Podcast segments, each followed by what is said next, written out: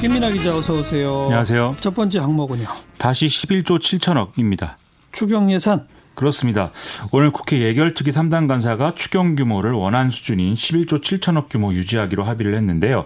다만 일부 사업의 예산 등을 감액하는 방식으로 뭐 대구 경북 지역의 지원 예산 1조 원 증액이라든지 이런 부분들의 합의를 또 했다고 합니다. 아, 뭘 줄이고 뭘, 뭘 늘리고 어떻게 한 거죠? 이게 고용 창출 장려금 4,847억 원하고 전력 효율 향상 3천억 합쳐서 7,800억 원 정도는 이제 뭐 코로나19 사태와는 관계가 없다라고 해서 이제 줄였다고 하고요. 나머지는 정부 안에 3조 2천억으로 편성돼 있는 세입 경정 규모를 8천억 수준으로 이제 줄인 겁니다. 이렇게 확보된 합계 3조 1천억 중에 1조 원을 코로나19로 피해를 입은 대구 경북 지역 지원에 이제 증액 편성을 하고 나머지 2조 1천억은 소상공인 자영업자 지원, 민생 안정, 감염병 대응 이런 항목들에 이제 증액을 하는 걸로 합의를 했다고 합니다. 많이 줄어난 게 세입 경정 부분이네요. 그렇습니다. 그게 뭐죠? 이게 이제 세입 경정이라는 거는 부족한 세수를 메우기 위해서 이제 편성한 이런 개념인데 앞서 3조 2천억 가운데 법인세가 덜 거친 게 2조 3천억 정도 되는데 이, 이 부분에 대해서 이제 편성을 해놓은 부분이 있는 거거든요. 그래서 이것은 지난해 성장률 추계가 잘못한 것에 기인한 걸로 이렇게 파악이 되고 있습니다. 그래서 본 예산 애초에 제출할 당시에는 지난해 경상 성장률 전망치가 3%였는데 실제로 이제 1.1%에 그쳤다는 거죠. 근데 결국은 한 해 단위로 이제 세입 세출을 맞춰야 되는 것이기 때문에 이렇게 뭐 어, 세입 경쟁을 줄여놓은 걸로 그냥 끝나는 것은 아닙니다. 근데 이건 코로나19랑 무슨 관련이 있는 거예요? 그래서 이 세입 경쟁이라는 거는 사실 앞서 말씀드렸듯이 세입 세출에 이제 맞추기 위한 그런 개념인 것이지 코로나19 사태하고는 직접적인 이제 관련은 없는 것이죠. 그래서 이번 합의는 좀 이런 이런 그 예산상의 어떤 이런 부분은 빼고 코로나19와 관련된 어떤 대목에서만 합의한 걸로 보면은 되는데요. 예결위도 그래서 이 합의안에 대해서 코로나19로 앞으로 또 추가로 발생할 경기 위축이라든지 이런 걸 감안하면 하반기에도 추가적인 어떤 세입 경쟁을 포함한 이런 좀 조치 조치들이 필요할지 모른다 이렇게 얘기를 하고 있습니다. 그러면 하반기에 2차 추경도 있을 수 있다 이거예요? 그런 취지로도 해석을 할 수 있는 얘기인데 문재인 대통령이 어제 수도권 방역 대책회의에 참석을 해서 코로나19 대책은 이번 추경 한 번으로 끝나지 않을 수 있고 상황이 오래가면 제2, 제3의 대책이 필요할 수 있다 이렇게 얘기를 했거든요. 그리고 문재인 대통령이 오늘 국무회의에서도 지금이 2008년 금융위기 때보다 심각한 상황이라면서 대통령이 직접 주재하는 비상경제회의를 통해서 특단의 대책과 조치들을 신속히 결정하고 강력하게 강력하게 대처하겠다. 이렇게 얘기하면서 추경은 끝이 아니라 시작이다. 이렇게 얘기를 했습니다. 예. 따라서 어떤 방식으로든지 뭐 5월 국회나 아니면 하반기 들어가서는 이제 추경 예산 논의가 있을 걸로 이렇게 예상이 되는데요. 다만 홍남기 경제부총리는 오늘 국회에서 2차 추경을 벌써 논의하는 것은 바람직하지 않고 일단은 금융시장 안정 대책을 포함한 종합 대책을 꼭 발표할 것이다라고 얘기를 했습니다. 뭐 여당에서도 6조, 7조 더 추가해야 된다 막 그랬었는데 결국은 정부가 낸 그 수준을 그대로 유지했잖아요. 그렇습니다. 그 이유는 뭘까요? 이게 국회가 이거 11조 7천억을 총액을 이제 고집하는 이유에 대해서는 뭐 명시적으로 설명은 안 하고 있는데 크게 두 가지 문제일 것으로 우리가 이제 해석을 할 수가 있겠습니다. 첫째는 재정 건전성과 관련한 문제인데요. 이게 주로 경제 관료들이 좀 망설이고 있는 그런 대목인 거죠. 그래서 지난주에 이해찬 더불어민주당 대표가 홍남기 경제부총리 뭐 해임 건의 이런 것까지 이제 비공개 회의에서 거론했다. 이런 소식들도 보도된 바가 있었는데 여당 입장에서는 말씀하신 대로 추경한 규모를 6조 3천억에서 6조 7천억 정도를 더 증액을 해야 된다. 이런 얘기를 했지만 홍남기 부총리 등이 난색을 표하고 있어서 이제 이런 얘기까지 나왔다. 이런 얘기였습니다. 음, 그게 첫 번째고 두 번째는요. 두 번째는 국회 통과 가능성인데요.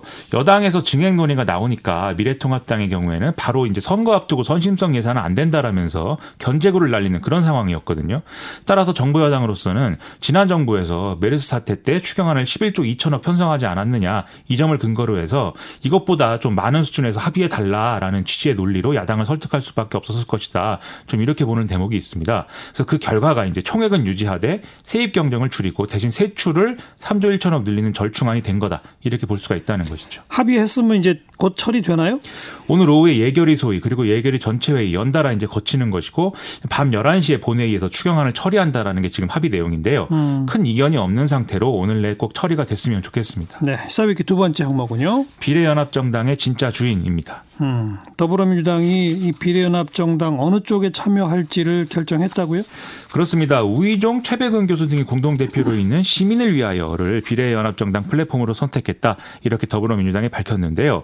더불어민주당 외에 기본소득당, 시대전환, 가자환경당, 가자평화인권당 등의 4개의 세력도 여기에 참여하기로 했다라고 합니다. 처음에 얘기됐던 건 그 정치개혁연합 그쪽 하승수 변호사 주도 거기 아니었어요? 그렇습니다.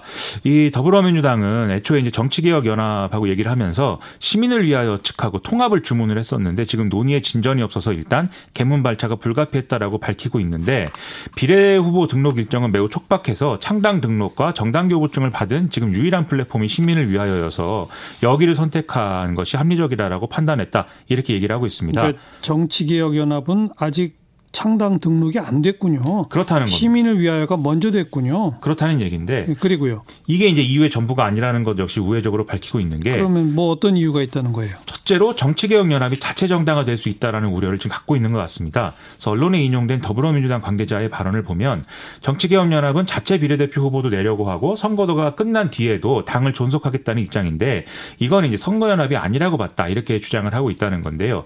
애초 구상대로면 당선된 비례대표 의원들이 선거 끝 나고 자기 당으로 돌아가야 되는데 네. 어제 법원 결정으로 이른바 비례대표 셀프 제명이 어려워진 상황에서 지금 미래한국당과 같은 일이 또 일어나지 않으리라는 법이 없다. 뭐 이런 얘기이기도 하고요.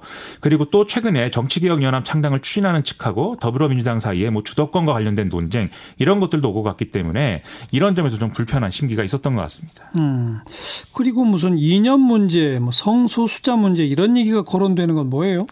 이 윤호중 더불어민주당 사무총장이 기자간담회에서 이 언급을 한 건데 이념 문제라든지 성소수자 문제라든지 불필요하고 소모적인 논쟁을 일으킬 수 있는 정당과의 연합에는 어려움이 있다고 판단하고 있다. 이 얘기였습니다. 음. 여기서 이념 문제라는 건 과거 통합진보당을 주도했던 인사들이 이끌고 있는 민중당을 얘기하는 거로 해석이 되고요. 아. 성소수자 문제는 녹색당 비례후보 6번 후보가 지금 성소수자라는 점을 문제 삼고 있는 것으로 해석이 됩니다. 예. 즉 민중당 녹색당하고는 같이 못한다 이 말인가요? 정확히 말하면 색깔론이 제기될 것이 우려돼서 민중당하고는 함께 못할 것 같고 음. 녹색당의 경우에는 성소수자 비례 후보 문제를 해결을 하면 나머지 대목에 대해서는 선거연합을 고려할 수 있다 이 얘기인 건데요. 네. 정치개혁 연합의 경우에는 이런 문제와 관계없이 두 조직의 참여를 음. 인정할 수 있는 이런 플랫폼이기 때문에 아. 그래서 이제 시민을 위하여로 선택했다 이런 얘기가 지금 되고 그러니까 있습니다. 더불어민주당 입장에서는 자기 당을 지지하는 사람들한테 어, 정당 투표는 요 비례 후 당으로 해주세요라고 호소해야 되는데. 그렇죠. 민중당 또 녹색당 일부 후보 함께 하면 그 지지가 다 안 올 수도 있다 이런 걸 두려워하는 것 같네요. 그렇습니다. 그런 생각으로 보이는데 음. 이게 전체적으로 모양이 좀 안 좋은 것도 또 사실인 것 같습니다.